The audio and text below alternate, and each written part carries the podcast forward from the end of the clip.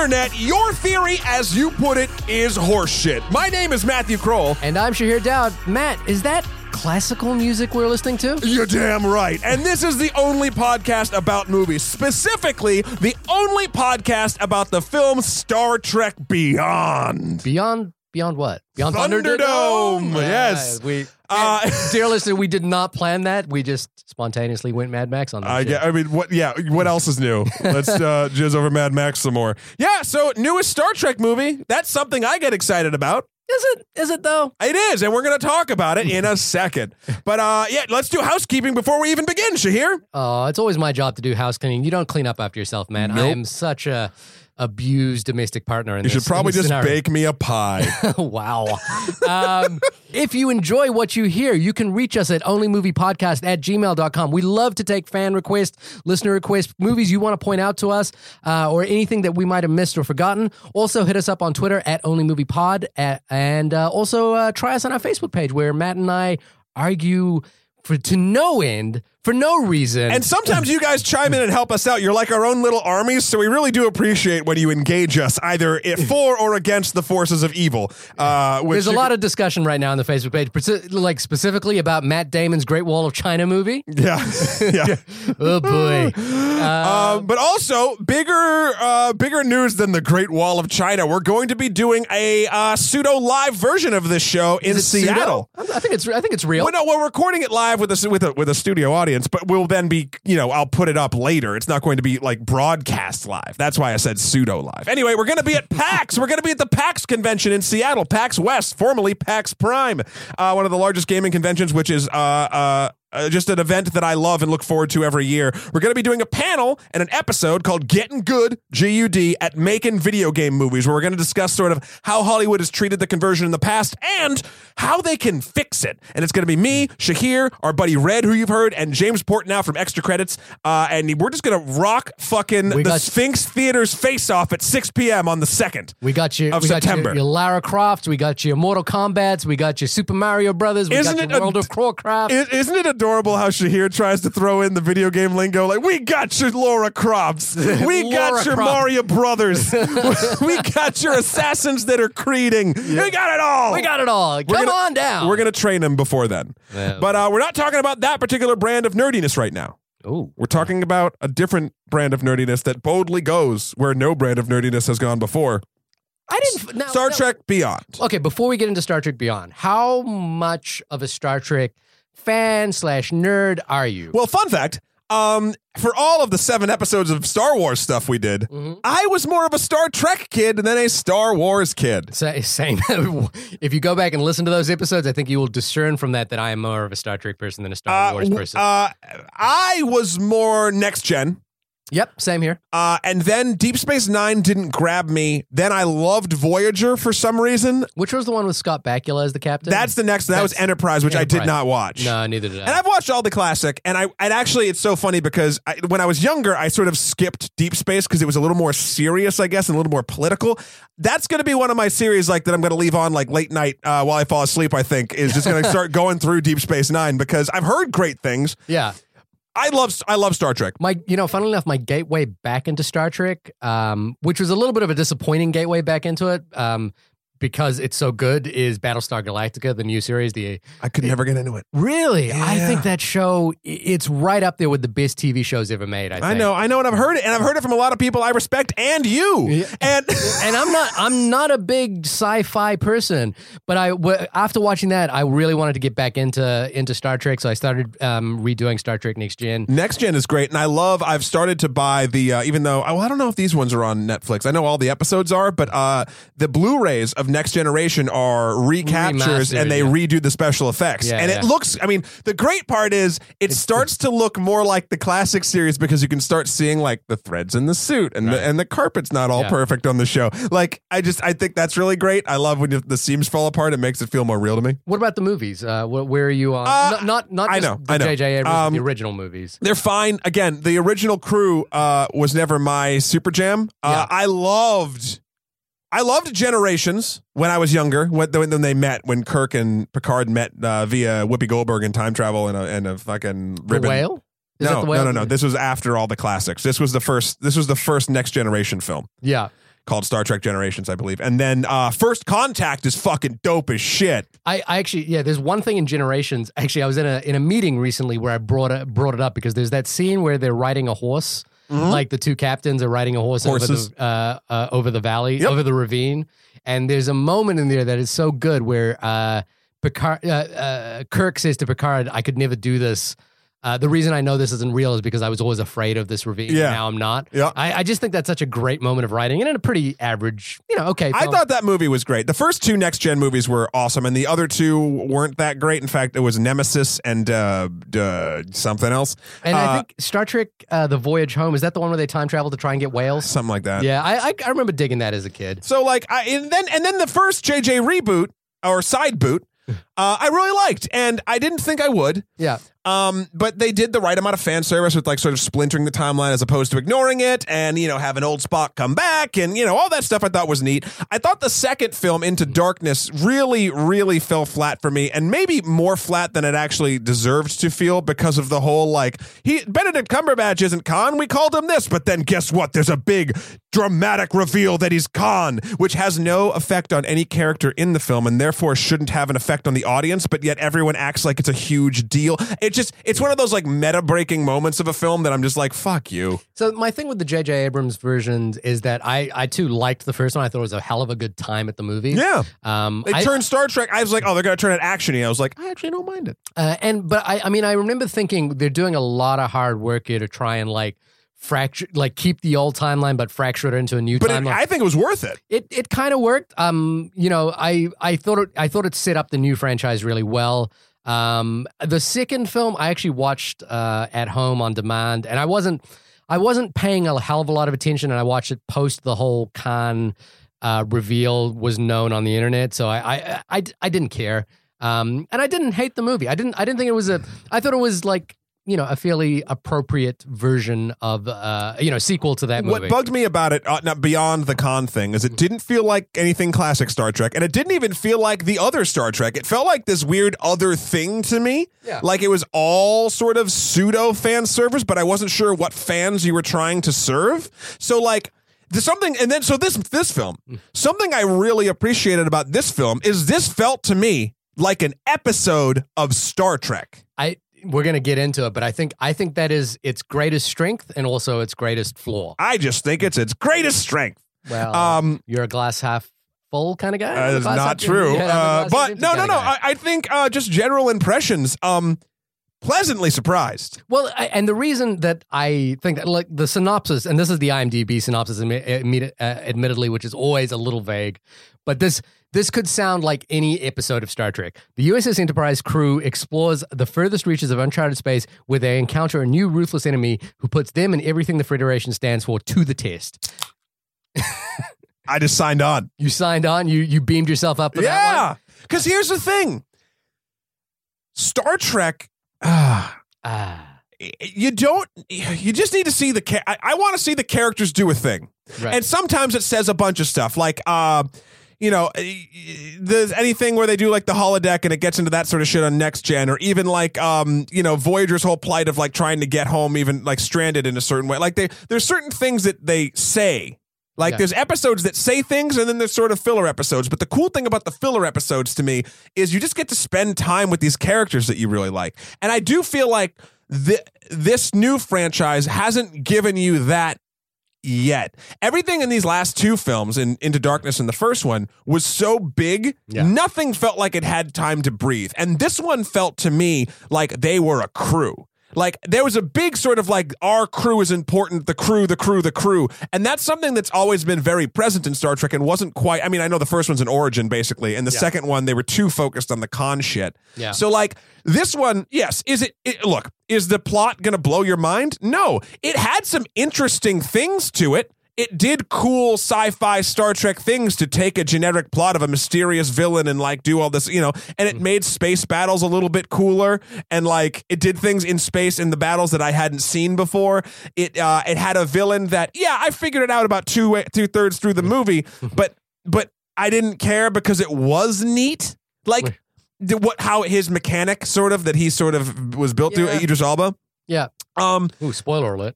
Y- you know. uh, but like, so yeah, it's um, I really dug it. I I I enjoyed it while I was watching it. Um, it it it, it does feel like an extended episode, and it's the same reason that I I like the Simpsons movie, for example. I feel like the Simpsons movie is an extended episode of the Simpsons. Sure. and that if you enjoy Star Trek. Um, it's perfectly serviceable. That that's how I describe this film as a perfectly serviceable, enjoyable time at the movie. And I don't know if I'm singing more praises for it because I've been so disappointed with the tent poliness outside of the Marvel universe Yeah. uh, this summer.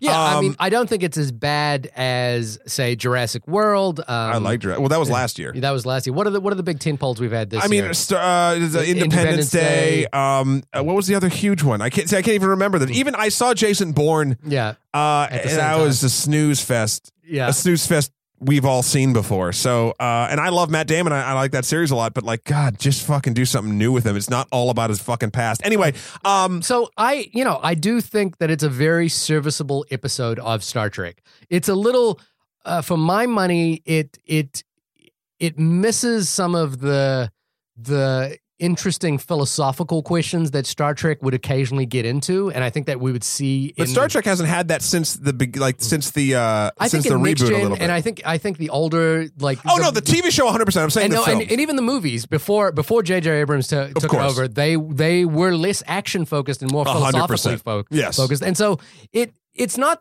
And the thing here is that the action is well done enough to like to be that, but it it doesn't. You know, like the actual philosophical questions that this film is asking is not that interesting, and it's not gonna. It's not to make you think outside of, hey, some cool shit's happening. I mean, there are a couple of reviews that say the problem with this Star Trek is that the solution to stuff in this in this new universe is hey, let's punch it. Um, which I I you know, let's punch it, let's shoot it. And that's not necessarily what Star Trek was about. No, I, I we'll don't. I don't. about- want, I don't. I don't want to be a luddite about Star Trek and No. say that. Say that. Oh, it's got to be. But I will say this film, out of all of them, because the first one had red matter, and that was like the fucking red herring of like, uh, you know, Right. the the MacGuffin, I guess you'd say, of like, oh, this can do anything. Yeah. Uh, side note, uh, check out, and I'll actually post on the Facebook page when I post this episode. Uh, it's me and Steve Buja, who's been on the show before on Same Night Movie Review back in the day when we used to do videos. We did uh, something I'm still very proud of. I don't know if you've watched it, I have watched it. I watched. it. I watched it in anticipation of this episode. Uh, I, we did the first review, but we did it on a green screen, one cheap green screen, where we filmed six of our friends and put them on the bridge of Next Generation to do this whole episode. Wait, so you're saying you're not a Star Trek nerd? yeah, no, totally. um. Anyway, I just you, you'll check that out. It's it was really fun. Uh. But so so you know the MacGuffin was the red matter. Yeah. Uh, the MacGuffin and the other one was sort of like just Khan's sort of presence. I can't even, re- to be honest, I don't even remember. Right. But this one, you're right. The solution is punching it. But for instance, the way, I don't want to say it yet for not into spoilers, but the way they do like the cool sort of push in space to get to a place near the end, uh, I'll, you will talk about it later and you'll know what I'm talking about. But like, yeah, they're punching it, but they're doing it in a cool, sciency way that felt Star Trek to me. In a DIY, we're fucked. Oh shit, we're using our smarts to do this. It's not just we have the bigger laser fucking photon torpedo right. And I, but I think that was kind of like they were kind of playing, making up their own rules, which is which is fine. I it lived I in felt- Star Trek rules, though. Nothing in that felt odd to me. Uh, the only thing is, is that I don't think there were. So, so the film presents this this villain played by Idris Elba who has a basically a major philosophical gripe with the Federation.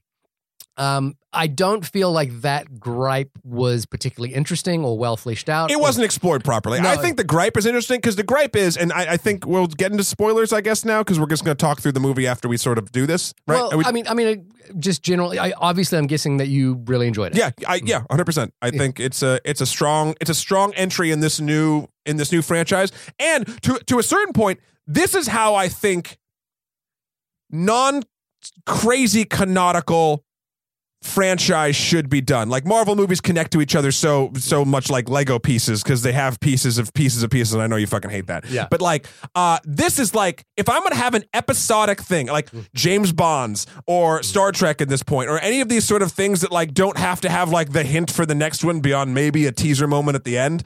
Uh Fast and the Furious even to this point, you know? Like directed by the same guy. Sure, uh, and you can totally tell, and it's and it's nice. Yeah. Uh, it gave it a fresh coat of paint for me, at least in the action section. But uh, it's just sort of like I liked it. It was a s- totally standalone thing with maybe like it had anything that had interconnectivity to it was like only if you wanted it to. It was like Yeah, some stuff with and- Spock and like some other stuff. And and and don't get me wrong, my problem, and we, we've done it already. Like we've brought up the Marvel Cinematic Universe. My problem in the Marvel Cinematic Universe is that when they forsake the single story for this canonical thing, where they're like trying to tell bigger stories. It's only it- happened twice. It's happened a bunch, and I and it drives me nuts. Uh, and I think that this this this does a good job of being a self-contained story. I don't think that the story, like if this was a single episode of a new Star Star Trek TV show, which I, is coming. I, yeah, discoveries. Um, I think that would be great, and I and I would really enjoy it on that level. Um, at the movies, again, I had a good time. I enjoyed myself. I thought initially the the first conversation with uh, Bones and Kirk was a little bit of that thing we talked about when we were talking about Green Room, which was that you know these two people didn't feel like they were talking to each other like friends. They felt like they were two two writers trying to tell give you backstory on characters. Um, I didn't get that, but I could also see it. I guess like I, I wasn't thinking that in the moment. I, I, I, w- that first scene kind of felt that way to me, but, but as the movie went along, I kind of felt the more interrelationships between characters a little bit truer. Um, and, uh, you know, I liked the way in which the film relied upon the crew having to like unify against this person who wanted to, who, who basically wanted to be an isolationist, you know, like a, a soldier of fortune kind of guy.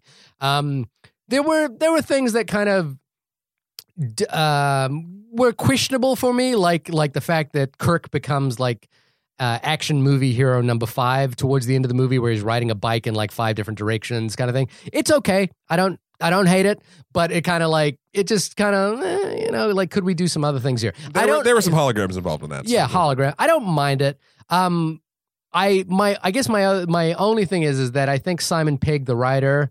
Uh, who write, who wrote Shaun of the Dead, which I think is amazing. Uh, who wrote the Simon Pegg is one of my favorite people on the planet. He's he's awesome. I, I mean, go back and watch Spaced. Uh, Spaced is great. Space- Everything he's done is great. Yeah, everything he's done is great. I think this is not as great as other things he's done, but it is perfectly serviceable. He's not the only writer in the No. film, by the way.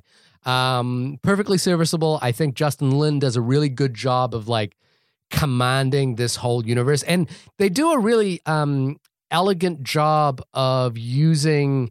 Uh, one thing that I just noted, uh, like using CG camera moves. They do a really, really elegant job of like traveling from one sp- one part of the USS Enterprise to another part Yeah. really elegantly. Yeah. And it was like, it felt justified. It felt like, it didn't feel like they were just kind of like showing off, hey, we can move in any direction. It kind of worked for the whole story.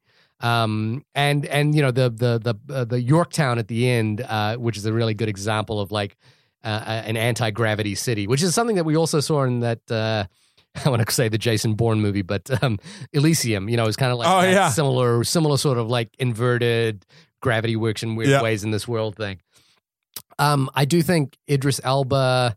Uh, I love everything he's in. I think he's awesome. And his name in this movie is Krall, so it's so close to my name that I'm just gonna latch on.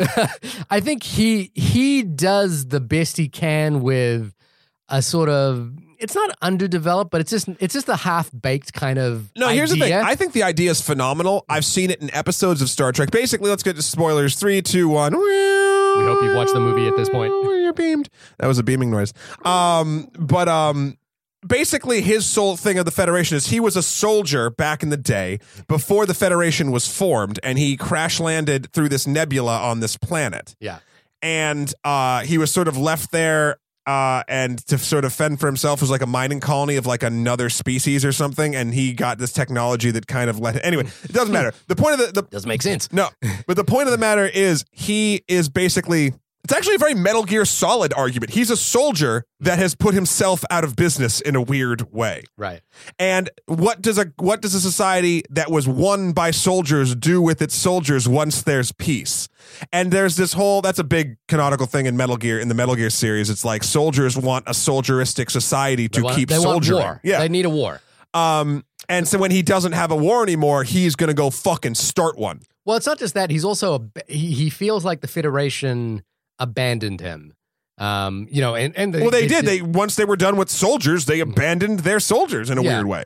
Um, and uh, Matt Singer over at Screen Crush makes a really good argument that this is the this is the film that we need in the age of the Brexit and the age of Donald Trump's uh, fear mongering as the as the elector as the Republican nominee is that we need a film that uh, champions unity over isolationism and over fear mongering, which is essentially what Krall is about. And there's even some lines as being like your reliance on each other is your weakness, and it's like no, it's Yeah. our strength or something like shit yeah, like no, that. your unity is not your strength; Yeah. it's your weakness.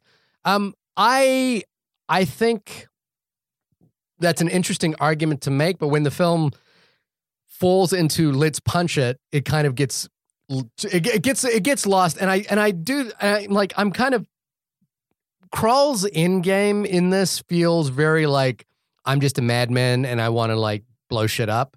But Uh, no, no, it turns into that because his his plan, and again, we're skipping to the end, but his plan keeps getting thwarted uh, like 80% every time. So he gets more and more desperate. And then at the end, it's blow things up. Before, his whole thing is to cause enough chaos to get more ships to come in, to get more ships to then go take the, you know, cause chaos on the space station that has the greatest technology. And then he can use that as his front for his war. Like, there's. He's not just trying to blow up that station in the beginning. He's trying to take it over and use it. When that fails due to some very cool shit, in my opinion, then he's like, well, fuck everybody. Then he goes full on suicide bomber, basically. Right. And it's it's mm, I think it's an interesting setup. It's kind of half baked and the film Doesn't spend enough time with it, to be Yeah, honest. the film doesn't spend enough time in it and I don't think the film like believes in it enough as an idea on its own to not just have cool shit happen. it felt like it felt like either in the scripting or in the cutting room floor of the actual edit that mm. those points, a lot of stuff that would have structurally made that hit home harder, was probably lost to leave more room for boom boom.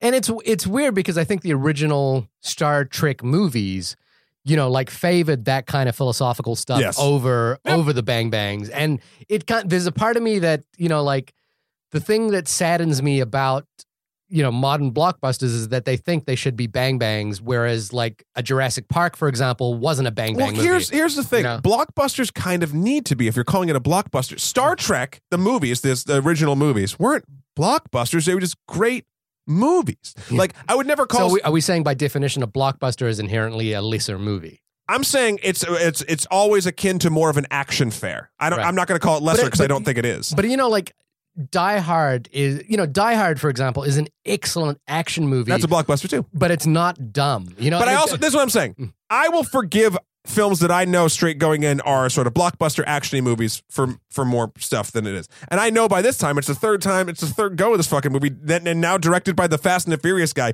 I walked in knowing what I was going to get. right, right. So I, just I just, I, I, I, w- I wish there was a, li- a balance where this film could exist a- in its exact form, and that there were other movies like I feel like we're getting that in other sci-fi films like um what's it Ex called? Machina. Ex Machina. That was what I was see, thinking. I, yeah, yeah, I, I want to see like a good balance. But you know what I mean? But yeah. like that's a great movie. That's a fantastic movie. Not a blockbuster. Which is It- fine. It, it, it shouldn't be. And, and blockbuster is such a dumb term because it's originally like about having lines wrap around the block and like all that shit. well, also just making money. Right. Yeah. I mean that's the that's the akin to it. But like I don't, I don't again, I don't have a problem with this movie being uh making a sh- shit ton of money, but I just, you know, I hope there's a balance that can be struck a little more with with like making something that's thought provoking. what I liked about this movie is the action in it always felt clever or clever enough. Mhm. Very rarely was there a moment where it's like, oh, they're just shooting shit like normal. Even the so, so let's just sort of break down so we can actually get moving here. Yeah. So the Enterprise, even Kirk has a big captain's log in the beginning Yeah. uh, about how he's just getting kind of bored. Yeah. Like they've been out there for three years, they're just exploring it, and he's like, if the universe is actually infinite, Yeah. What the fuck are we doing? Right. Like, I I don't know. I- It's sort of, you know, he's starting to question himself because he basically joined Starfleet on a dare. I like that sort of uh, that thing. And like Bones is trying to tell him you did it to prove yourself, that, like you could be like your father and blah, blah, blah. Anyway, point being, and I'm sorry, I'm sniffling. You can hear it a little bit. I have a, I have a cold. Yeah. Um, the the the Enterprise docks at the Yorktown, which is the most technologically advanced space station, and uh, then they get a distress call from a ship inside of a nebula that it's near that they basically needs to go and rescue a a crashed starship of an alien race. Um, that's apparently home to the nebula, so they just assign the Enterprise to go do it, and they go in. Admit, admittedly, I was like, shouldn't you be taking some protection with you? Like, why do you trust this person inherently? You know, like I mean, because it's the Federation and they're dumb, Yeah, and they're they're trusting. It's it's one of those things. I didn't I didn't care it, when it was happening in the movie. It's kind of one of those things. Oh, maybe you should have. But then Once again, in the, the- I- nebula, everything I'm saying would like fail the logic of the film as it exists right now. Um, and I I wouldn't want to do that. I was just kind of curious if we could go in another direction. I don't quite get what you mean by that. Well, I'm saying like if I if the Federation were smart and they wouldn't go in, then the movie would kind of stop. You know what But I mean? the Federation, I mean, I think they're smart enough because the, the Enterprise is one of the most technologically advanced ships they have. I think they figure it's going to be fine. Hmm. They don't know what's hap- what's waiting in that nebula. They Right, don't, right, Because they, they can't get sensors and all that shit. It and they haven't been at war for a while. Yeah. so they're not prepared for that kind of thing. it's almost like inside the nebula, the planet that uh, Krall is on is like a time capsule almost. Yeah, Anyway, so they fly in the nebula, and this is what I'm talking about about the boom being a little different than we normally see. Basically, Krall controls these sort of hive mind, smaller ships yeah, that basically, I believe, and later on you find out they're like old mining equipment from another race, which makes sense why they fly and attack the sort of way that they do. Basically, they're a giant swarm of tiny, tiny ships that tears the Enterprise a fucking new one by basically crashing into it a shit ton. Yeah. Even to the point that's how they board. It, hmm. it latches in and then it opens. And then hmm. I thought the armor of this sort of like race of people was really fucking cool. And like, the action piece here felt fresh enough to me because I hadn't seen like here's basically a bunch of giant metal space bees Yeah. drilling through the fucking Enterprise and ripping it apart in really interesting ways. We've seen the Enterprise crash destroyed a couple time, times. No, no, but not every time. That's something I've also really hmm. sort of appreciated about. hasn't the Enterprise been destroyed in every movie now? No, in no, every, no, no. in every new Star Trek movie. No, no. So the hmm. first one, it doesn't get destroyed. Second one, it it crash lands in the water, but then they hide in the water. Right, Uh, and this is the first one in the new one that it gets blowed to shit. right. Uh, Cut its throat. Yeah, yeah. Uh, which is awesome because they ripped the fucking top off. Yeah, yeah, Uh, it's happened, I believe, once in the Next Generation films. yeah. Uh, and then uh, I bet you it happened in the old films as well at some Probably point. At some point. Uh, but I, it's, you know, seriously, but like the restraint on that, I could see a franchise being like, it's going to blow up every time. Like, I totally get yeah, that. yeah, yeah. thing. Completely. Um, so uh it gets fucked up and it th- that's whole sequence even down to how they crash and they have to disengage the saucer section from the remaining little bits like and they're trying to escape and it feels very real like the nacelles get cut off so they can't go to warp and they can't figure it out and they're just getting fucked up. Yeah, and then they crash on this planet and they all get separated. Yeah, some get away in escape pods some are in the other part of the ship some are in the saucer section you know like that whole nonsense and it uh and it, it it forms a nice like oh fuck teams broke up like it was very unified before and now they got to get unified again yeah. um and so they land on this planet and I kind of again I kind of appreciate this because we haven't seen in this current iteration of Star Trek them in survivalist mode Yeah. And I like that. Uh, a couple different things happen. Uh, Bones and Spock are stuck together. Spock is injured, Yeah. and they have some great sort of dichotomy between each other. And it's good to see Bones and Spock as opposed to Spock and Kirk. And Karl Urban is so fucking good. New Zealander from my Uh, hometown. he's so good as Bones. He's so good in everything. I, I I still pray for a day when Dredd gets a sequel. I think aren't they working on an Amazon thing Who the that? fuck knows? Yeah. Uh, so uh, and you know, so that's good. You get that dichotomy. Uh, Uhura is locked away with Krall, I believe, along with a lot of the other crew. And she's with uh uh uh, Cap- uh John Cho's character, the Oh, uh, Sulu, Sulu. She's who Sulu. is gay now. I and I love that it's not a thing. It's not a deal. It's not a deal, which is it was it was nice, but I I found that what I found interesting was uh And by the way, his his partner in the film is the other writer, Doug Jung. oh that's nice. Yeah. Uh, what's his name? Original Sulu. Why can I not remember his name? George, George Takei. Yeah. He he was like a little bit miffed about it. Which is weird because he is he's yeah, but I guess and I respect that he's miffed about it because he's like that's great and everything, but that's not the character. Like the character wasn't gay. I don't know. I, I think yeah, but It's such a non thing. You're absolutely right, but I just I found it very interesting that they, you know, ah, what I what I liked about it was well was that being in a theater with a big group of people, and it was like the film was basically saying this is the stakes for this character is his partner and his child is on that space station. is on that space Yep. station, and it didn't it didn't matter that there was a you know like it, Hundred percent. you know, and I kind of and I was like, we need to see more of that. I know, and it's funny because the storyteller uh, mm. in me was like, "What the fuck? We're only seeing this for a second. This is just a thing. What the hell? Not that he's gay, just that it's a relationship that was never developed, and we see it for three seconds. but he's not But- a main character. But I, I understand. But then the actual like no, this is a great thing for film in general, just to have it be a thing of normalcy. This is fucking Star Trek. No, this is I- supposed to be a thing of unity and like the way the human race sort of moves on from being fucking idiots, like uh, a, a lot of us are currently. Yeah, so yeah. it's like I, I I did upon reflection, I appreciated it more for its brevity because they made it not a thing. Yeah, exactly. I, I like that it was not a thing, and I, I think we've made it more of a thing than it was in the movie. It's like, But I like us calling out that it's not a thing. yeah, if that makes sense. And and what what's cool about it is is he could equally have been, uh, he could have equally had a wife on that planet. Sure. Um, but it, it doesn't matter, you know. Like it's and you know, I kind of like I. They do it with such brevity that that when it happens, and when you see like a little photo of the little girl, you realize what's at stake for Yeah. this character. hundred percent. Um, Who else gets separated? Kirk gets uh, alone, I think. Scotty gets No, uh, alone. Kirk uh, is placed with uh, Chekov, the the late great uh, Anton. Oh, yeah. Anton Yelchin. yeah. Unfortunately, Yep, that's right. um, and they run into. They eventually meet up. Uh, Scotty gets uh, hooked up with this new character. Side note, I love that Simon Pegg wrote himself to be the one that meets the hot uh, female alien. Well, I think I think he, what was cool is that he didn't write himself to be the biggest character in the film. He wrote himself to be like no, but small- but but uh, what I love is, and there's no love interest between those two characters. Yeah. uh, uh, it's, uh, your sort of love story at all, but like. It's always him talking to her. I, I just thought it was funny that the writer's like, yeah, I'm gonna be with the with the attractive alien girl this time. Fuck you, Kirk. no, I just I, I just think it was kind of like I, I like that he, he didn't he didn't write himself a bigger role in the movie. He wrote Right. himself like he, He was wrote himself the appropriate role for Scotty. Yeah, exactly. He's a great Scotty. He is a ver- it, that's Everyone in this thing is a great whoever the fuck they are. They're a great version of whoever they. I mean, like uh, I was reading uh, film film crit Hulk. If anyone reads that, which is a, a film critic critic who writes himself as the Hulk, and he wrote this really interesting essay about J.J. Abrams recently, and and his distaste for J.J. Abrams' work in some capacity. Sure. But he did one of the things he did point out, and I think it's really worth pointing out, is he thought that J.J. Abrams might be one of the best people at casting in Hollywood.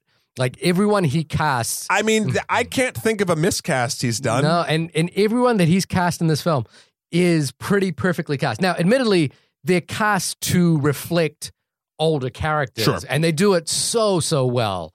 But you know, so so you know, the question mark there is could could you cast in a new way to reflect a new character? Right. You know, could, is he good at that? And I don't know if he is. But uh, but yeah, everyone in this film is just cast so perfectly. Um, you know, Spock is you know Zachary Quinto as Spock, Karl Urban as Bones, um, Pegg as Zoe. Saldana. Yeah, Zoe Saldana as Uhura. Everyone is just so good in their roles. Lieutenant Uhura. Krall's fucking accent with it, trying to say Uhura, was like hilarious. It, it was it, it is weird to me that you cast like potentially like is is is Idris Elba considered the sexiest man alive? Is he like yeah, but no, list? but I like I liked it because I knew they'd eventually reveal his real face behind his alien face. but even then he was kind of like still misshapen. But it was like no, but you see like logs of him and shit. yeah yeah. But it was like you you like for three quarters of this movie he's hiding behind like a huge prosthetic makeup. But isn't that cool though? Like, isn't that like?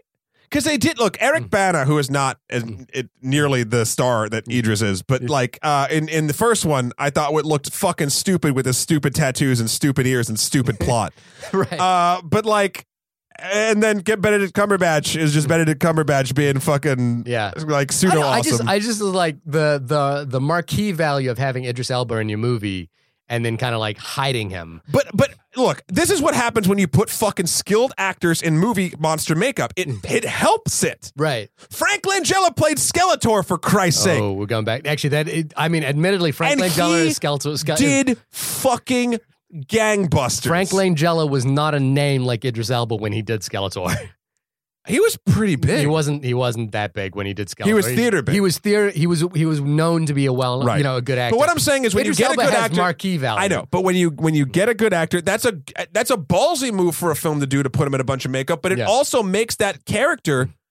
He, I, and I, I know you kind of said you thought it was weak. I still think, even with Benedict Cumberbatch being who he is and his mm-hmm. performance that he did as Khan or whatever the fuck. You his name was before, Idris? Elba is the best villain that this iteration of Star Trek has had.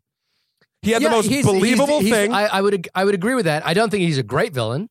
I don't think he's a great. No, he's a not- great villain. he's not a movie. like- yeah. and you and you talk about your movie is never as is only as good as your villain. Right, is. and I think this one, for especially for the story that it's trying to tell, Yeah. is in is is beyond serviceable. I think it's good. I think it it's not great. You're not going to think about the motivations of this villain that that much after you listen to this podcast. Yeah. Uh, but like, it's just he was solid, and I and I and I I, think it's the word we keep coming back to Yeah. for this movie, which is that it's very serviceable. Mhm. Um, and that's but and serviceable. I, no, no, I don't want to keep saying serviceable. This is a one step up from serviceable. It is solid. You can shake this thing. yeah. You could try to find cracks in it. Yeah, you're going to see one or two or three or whatever the fuck. But the the the strength of the entire thing as a whole is enough where the cracks don't matter. At least for me No, I, I agree, and more more so than other movies that we've reviewed this summer. This summer and last summer as well. I think this one holds up much better. Like it's it's it's less offensive to me than Jurassic World. You and Jurassic World. It's It's, it's funny. Every time you give Jurassic World shit, I'm like, I think I like that movie. I want to go watch it. Yeah, yeah, no. I, uh, you know, what's funny is I re-listened to our review of it uh, just recently. Oh, really? Yeah, and it was interesting to listen to because you you basically agree with me about everything that's wrong with this movie. But I like it. And then in the end, you go, "But I'll still go see it." And I'm like, But I "No, like it. No, that's not what you like should it." do." Because because you you literally point about you point out everything, and they're not like little things. I know. They're like everything is wrong with this Chris movie. Pratt and CG dinosaurs, bro. You and me dance off. Let's go. That's a mix. I did a Guardians reference. I'm sorry. Um. Mm, Anyway, good. but um, but uh, yeah, that's right, uh, ladies and gentlemen. Shahir declined my dance off request. Uh, but For good reason. I think I saved you. I saved the audience. If they could see it, it would be. nope, it's going to be silence and grunting. that's all you're going to hear. Um, so they have to get back together. Oh, so uh, Jayla, who played Jayla, the Uh, the girl that Simon Pegg Sofia was in? Boutella. Yeah, she was great. She was a good character too. I thought Yeah, she had a lot. Of, she had a lot of spunk. she had spunk and she had a lot of funny lines that, like, you know, she kept calling I like thi- I- James was- T. Like that. Are we in spoilers yet? Oh yeah. Okay, so there, were- there was the only thing about her was that I, I felt like she would she'd she had earned her place among uh, in the USS Enterprise. Whereas, but at the end they were like, "Oh, here you can go join the Federation as a recruit." And I was like, "I'm sorry, I think she just saved your crew. I think she I would have like, liked to have seen her honestly, and maybe they will. I don't know. Like maybe she'll mm-hmm. go through the thing and then come back. Like Yeah. she seems like a character. She seems like the Worf character. She seems like like um she should be on the Enterprise with the Scotty. Watto. Yeah, like he like mm-hmm. they should. Mm-hmm.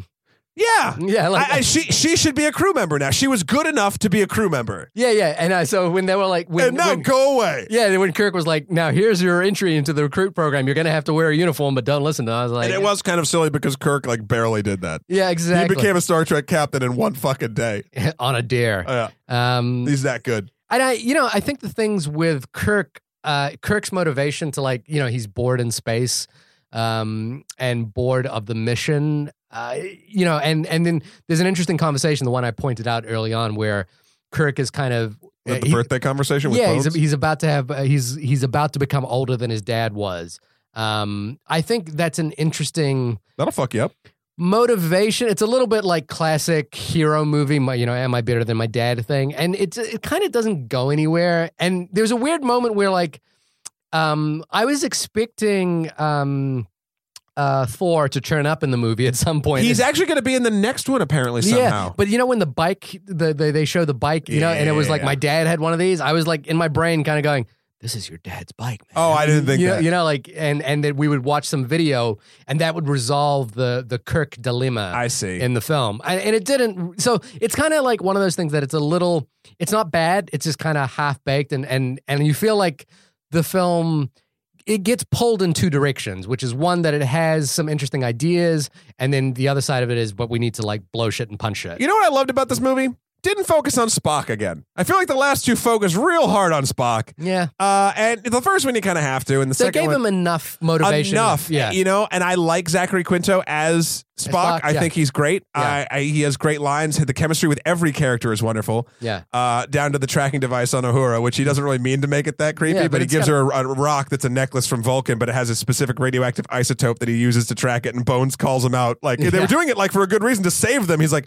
So you gave your girlfriend a homing device? Yeah, no. you low jacked your girlfriend.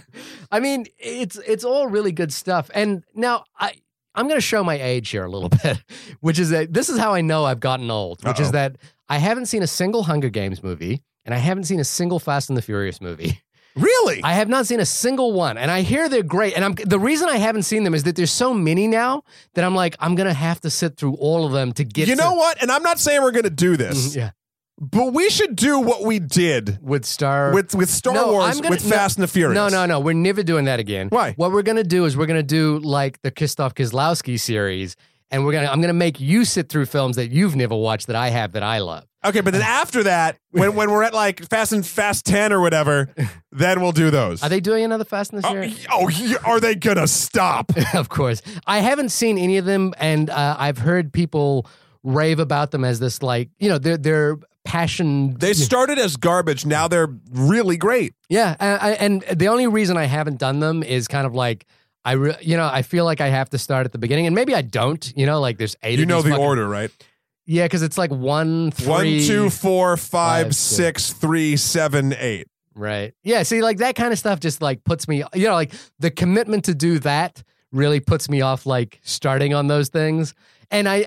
I might have seen little bits and pieces of the first one, and I think I've seen little bits and pieces of Tokyo Drift. A friend Listen. of mine was, re- uh, I have uh, car friends in New Zealand who who love to have them on when we were around at, the, at his place, um, and so I would see little pieces of them, and I was not that into. I'm not that. I'm not much of a car. So would you say for those 15 seconds or less, you weren't free? I wasn't free? Sorry, that was a line from the movie that I just changed to be about you. Don't worry about it, Shahir. You're getting old, is what you're saying. I'm getting old. But so I haven't seen Justin Lin. Now, again, I he's not he's a filmmaker I've known about because of a film that he did called Better Luck Tomorrow, which was kind of the champion uh, you know, like championed as an Asian independent, uh, Asian American independent film um, that some people call the "Do the Right Thing" for Asian Americans. Oh, wow. Okay. um, which I haven't seen. And I haven't I've- seen it either. That sounds I've- interesting. I've always been meaning to see that. And since Better Luck Tomorrow, he got propelled into this big blockbuster tentpole kind of world. As they do. I mean, he went straight from Better Luck Tomorrow to Annapolis, which was, uh, I believe that was a Robert De Niro action film. Might have been Robert. No, sorry, it was James Franco. And uh, Yeah, I get that mixed up all the time. yeah, no, sorry about that. Um, and then he and then he went right up into Fast and the Furious Tokyo Drift. The next Fast and the Furious did a couple episodes of Community, Fast Five, Fast Six. Um, you know, like pretty a couple episodes of True Detective. Uh, and he's doing and now he's doing a Bourne film. He's kind of gone from like what I had. He's doing the next Bourne movie? He's doing the next Jeremy Renner Bourne movie. Good. Good, though. I, you know what? You know fi- I didn't see the Jeremy Renner one, but after this last Jason Bourne movie, I, I can't Look, see Paul it. Greengrass is a great filmmaker, and I think Paul Greengrass is is But he's, his- made, but he's made the same movie now four times. Yeah, even five times I think if you count the uh, Green Zone movie. I don't know. Um, but you know, Paul Greengrass, I think, is a a really interesting, well well thought action movie maker. I would love to see a Jason Bourne movie directed And he's doing guy. like Space Jam too. So I'm like, he's kind of, for lack of a better word, drifted away from the thing that I was kind of initially interested in him Right. doing. Um, but you know, from all from from what I hear, uh, people really dig his action movie directing chops. Um, and and from what I saw in this movie, I was I was I was impressed by his command of the scale of this movie. So you're never confused in any of the space or fight scenes, which is amazing because they do crazy shit in them. Yeah. Something that Jayla does, she fights with holograms and she hides like the ship, the crash ship that uh, Yeah. eventually Idris Elba came from and like they hide and eventually take off from off the planet. Uh, she fights with holograms, so she rescues Kirk and Scotty from uh, from some some bad guys on the planet. She throws down this hologram, and then there's like three of them, and she does some really crazy fight scenes with these holograms. And then later on, the holograms hide the ship. And then even when you were talking about the motorcycle stuff, mm, yeah, which again, I saw the motorcycle in the trailer, and I was like, "Fuck you," mm. but they wrote it in serviceable enough. Like it was fine yeah. Because uh, it- it- they they find it. They eventually hide back on the Yorktown, which is the crash ship that Idris Elba and his warriors pre Federation did, and and uh, Jayla hides it so she doesn't get discovered. And in it is an old style motorcycle that we talked about before. which he said, which he says his dad had one of Yeah. these. And again, it feels like such a it's a little bit of a wasted moment, I think. Yeah, it's it's such a big thing. Given that his initial point is like, "Am I better than my dad now?" It seems like such a strange moment to have and not like have it go anywhere. Sure. Uh, but then again, if it did go somewhere, we'd probably be a little bit dissatisfied because that's not a huge, No, interesting no, no. reveal. So uh, they eventually, when they're doing, they're mounting their big rescue because all of the, the real crew, the, the the red shirts, all the red shirts in in, in Uhura and uh, Sulu are imprisoned.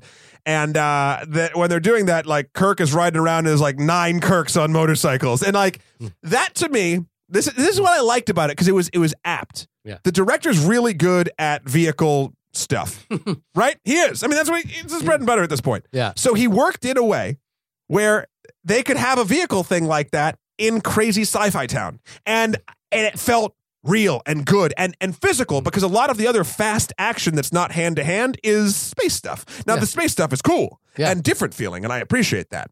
But um, And like I said, I, I think there was a really good, elegant command of the the scale of the space visual effects. You know, like Yes. like traveling from. There was a, a really cool shot where we're seeing the we're seeing someone run through a hallway. The camera then lifts up over the top of the USS Enterprise, and then we traverse across the top of the top of the USS Enterprise to another part where we see them join up with another group. And it was like that's a really good use of the way you know it's a complete CGI shot, but it's Sure. a really good use of CGI to give you a sense of spatial geography. hundred percent. Um, and then the the swarm with the beehives, which leads up to my favorite moment in the movie. Uh, you know, with like playing classical music to like disrupt the hives. The whole thing is it because it's based on old technology and they only have so much old technology. Jayla, They basically have an iPod. yeah, this. Jayla has an iPod basically of all these old what Star Trek considers classical My music. favorite pu- public enemy is, a, is represented there. Fight the power. Yeah. Do the right thing. Yeah, and then um and then eventually sabotage by the Beastie Boys, which the initial trailer pushback when they played that Right. uh, was super huge, and I thought it worked well for the trailer. I remember seeing that initial trailer, like the because I always watch the initial trailer if I'm mildly interested in the movie. Oh, I I saw the initial trailer, and I, I, it Traitor. didn't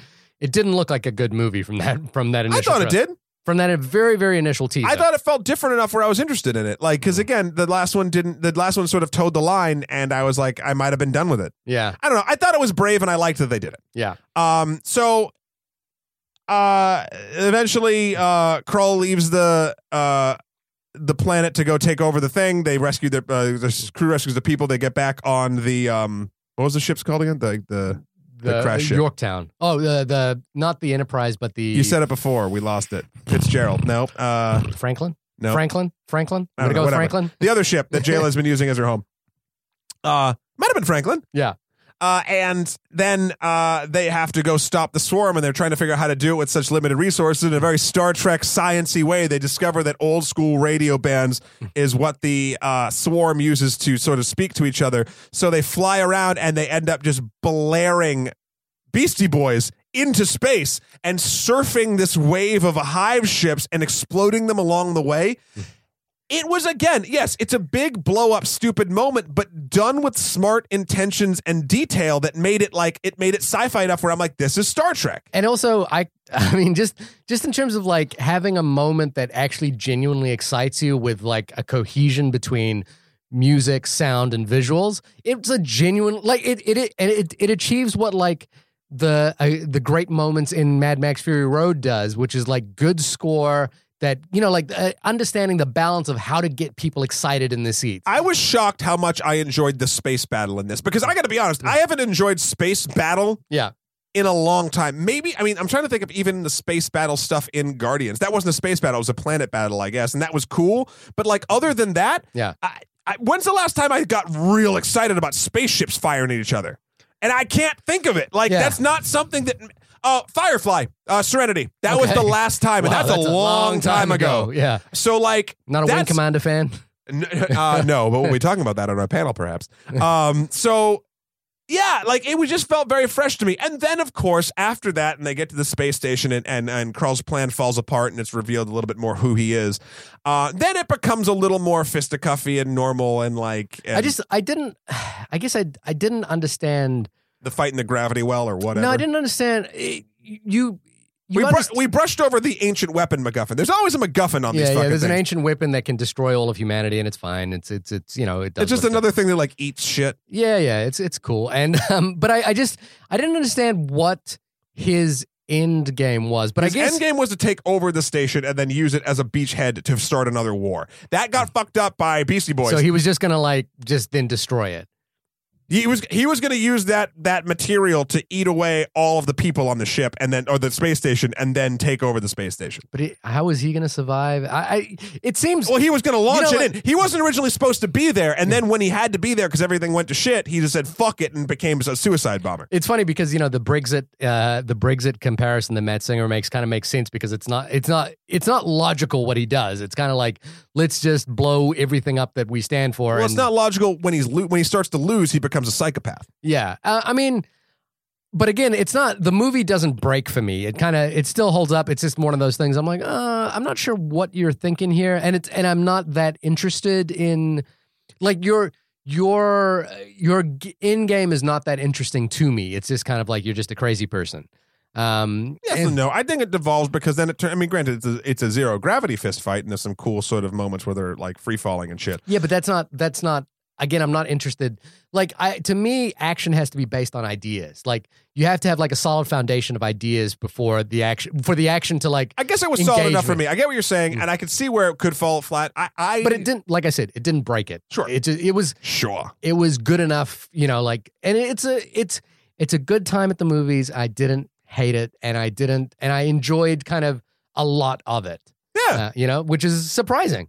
Yeah, and that's. I think that's. For for for me, yeah, you know, the guy who hates fun, I according know. to you, I- what- to say, I think this is a fun time at the movies. and according to everyone. Wait, why do you got to point Well, always at me? everyone- everyone thinks I hate fun. Everyone thinks. Everyone you hate thinks I. Everyone knows you hate fun. It's not even a thought. right. Okay. Okay. I, I, I got it. I'll just write that on my t-shirts from now on. You should. So whenever I walk into a room, people know that. Tag on the underwear. Shahir parentheses hates fun and I show my underwear to people because I, because you're a crazy person. Okay, got it. All right, now we've got that settled. I, I, yeah, look, for me to, I mean, I guess we're getting into final thoughts. here. Final thoughts. For me to even say that I think this is a fun time at the movies um, is kind of rare. I, I, I, do, I don't think it's a, I don't think, you know, there are things about it that are kind of like, huh, I wish we'd done that better. Or, but, but the things that I'm suggesting are almost like a different movie. Sure. And so It's, it's, a un- different form of Star Trek. yeah, and so it's, it's unfair for me to like point those things out. and, Wow. you know, you know, Have you grown as a person? Oh God, I've just listened to you for too long, um, and you're horseshit. What? um, but but so so it's as far as escapism goes, and for most of the movies that we reviewed and had have had to watch this, I think this is this is an example of the kind of film that if you want to see a popcorny kind of fun, quick, you know, thing to get you out of your own headspace for a couple of hours, this should be the kind of thing that you would do. Yeah. And I think the filmmakers do a good job in that respect. Yeah. Um, so go see it. Uh, agreed. Oh like my- I mean that. oh my God. Yeah, I mean you kind of said it again. The only thing I'd add to that because I completely 100 percent agree with everything you said there, uh, is the I just think franchise films should do this. I I think for instance, for all of the love that I I do give Marvel, Mhm. like I think Marvel and maybe DC if they can fucking ever get their head out of their ass uh like I think that should be their thing. I think it should be a comic booky thing. I don't want to see my fucking James Bonds all mixed together. You know, like I don't want to see it. Like I, I, I don't I didn't mind Spectre, but it, it did kind of upon reflection really start to bug me that like, oh, you just at the end of the day Avenger to this shit. yeah. Uh, so I don't want to see that. I want to see these things that, like, yeah, if you're a fan of the franchise, you can look and see little pieces like, oh man, Spock just found out that old Spock died, like, and that fucked with him a little bit, and like Yeah. that's cool. Like, but it, if you didn't know that, like Robin, I went to see it with Robin, she didn't see either of the other two movies, and she loved it. Right. So like, that's important. Yeah. You can't have, you can't just jump into these things and make it so deep where you're not going to enjoy it uh, on on the thing. And I, I and so I I don't want to see what for all of the Marvel love that I throw. I don't want everyone else to fucking be like, "Ooh, that makes money. Let's do that," because it's not right for everything. Right. So I I applaud the filmmakers for this film because it is exactly what I want a a summer popcorn movie to be and b a franchise film to be. It just it fits every it's a square peg in a square hole and it all fucking works. Written by Simon. Simon Pegg. It's a Ah, peg peg. It's a big hole. It's a peg. Hole. It's a peg hole. Simon Pegg, God bless you, and God bless your career, and God bless y- the rest of what you do. Si- Simon Pegg and Edgar Wright uh, have my dollars, you know, sewn up for- Infinitely. infinitely. I- Infinitely. So, guys, if you keep making movies, it doesn't even matter if it's literally a goldfish swimming for two hours. I'll still pay you for it. yeah, I'm, t- I'm, I'm in. Um, And yeah, go watch Spaced. Spaced is so good. It's so good. Um, it, it made me learn the second language that all men know, oh, I've forgotten that. which is when uh, I don't know if you know this, but if I started going oh yeah, yeah. yeah. I gotta. I'm out and the you way. like you dodge it, and then you go tink, and you throw a grenade. There's this this this sort of innate thing where dudes, if you fire like finger guns at them and make gun noises, they'll either dodge or do it back. Yeah. and that's the first time that someone's called that out in Spaced, and I was like, this is brilliant. Um, side I, again, I agree with everything you said. It's the first time we've done this in a while. I think that we've, uh, uh, you know, there's usually there's a lot of antagonism in this room, but there's a I- lot of love in this room this I time. thought. You know what though? It's funny because I was when I was and that's what watching this, film is about. yeah, so we came together. We did what Star Trek. We it's a very this is a very Federation review. Yeah, yeah. Um, I I didn't think you would hate this, honestly, No. and I, I I don't know. I don't know what the hell that is, but maybe it just it, it checks all the right boxes for what it is. I think you know the thing. th this is what I'm looking for when we when I want to see a big dumb movie.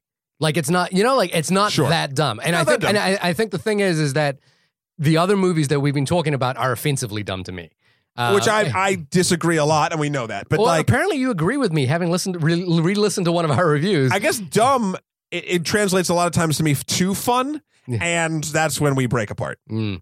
Um, Much like the Enterprise in this film. Side note, uh, unrelated to your thing. Sad, sad that we lost uh, um, Yeah, uh, Anton Yelchin this year. Um, lost too early, and I was doing a project um, recently where I had to research uh, his past films and stuff, and he just seemed from from the from what I read and from the people we interviewed, he he seemed like a very lovely, genuine person, and I think his screen presence in this film was just was it, it was just that it was lovely. He was just a he seemed like a it was nice to see him on screen, and he's always like a welcome, warm presence on screen. Um, so it was sad to to have lost him. I he's he's made so many freaking movies. You know, he's Yeah. achieved so much at a young age. it just Um, sucks. It, it's it's sad. Um, you know, life goes on, but uh, yeah, it's sad that we won't be seeing any more of his Chekov or any more of his films. Yeah, Um, that's very unfortunate.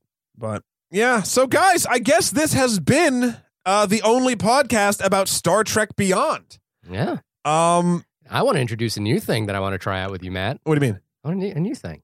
I'm allowed to do new things, right? Uh, as long as you keep eighty percent of your clothes on, yeah. Oh, oh, well, so okay. try, do a Awkward. different new thing than you were thinking. So of. it's come to my attention recently, having not having recently uh, gotten a Hulu subscription, but having a Hulu subscription, that the Okay. that almost the entire Criterion collection, which is basically the only form of media that I try to buy or go out of my way to buy these days, Criterion Blu-rays, Okay. is available on Hulu. So I'm starting a new section on the only podcast about movies called the Criterion Corner. oh fuck you! The Criterion Fuck Corner. that name. The And not- Criterion Corner. Not that I dislike Criterion films, but I love that you've painted yourself in this little box. It's like these are the only films that I buy. This arbitrary. It's not arbitrary, but this list that people have made. No, what I love about the Criterion Collection, uh, if anyone's into buying physical media, and Jacob on uh, our Facebook page and I had a good long conversation about the, buy, you know, wh- why should you buy physical DVD, uh, Blu-rays anymore? because they're sick. Um, and I, I kind of like having a thing in my hand I and too. owning it, but there's no having the Criterion Collection on Hulu. You know, like for seven ninety nine a month or whatever the fuck it cost is kind of amazing. I have access to all these movies that are hard to find. Right.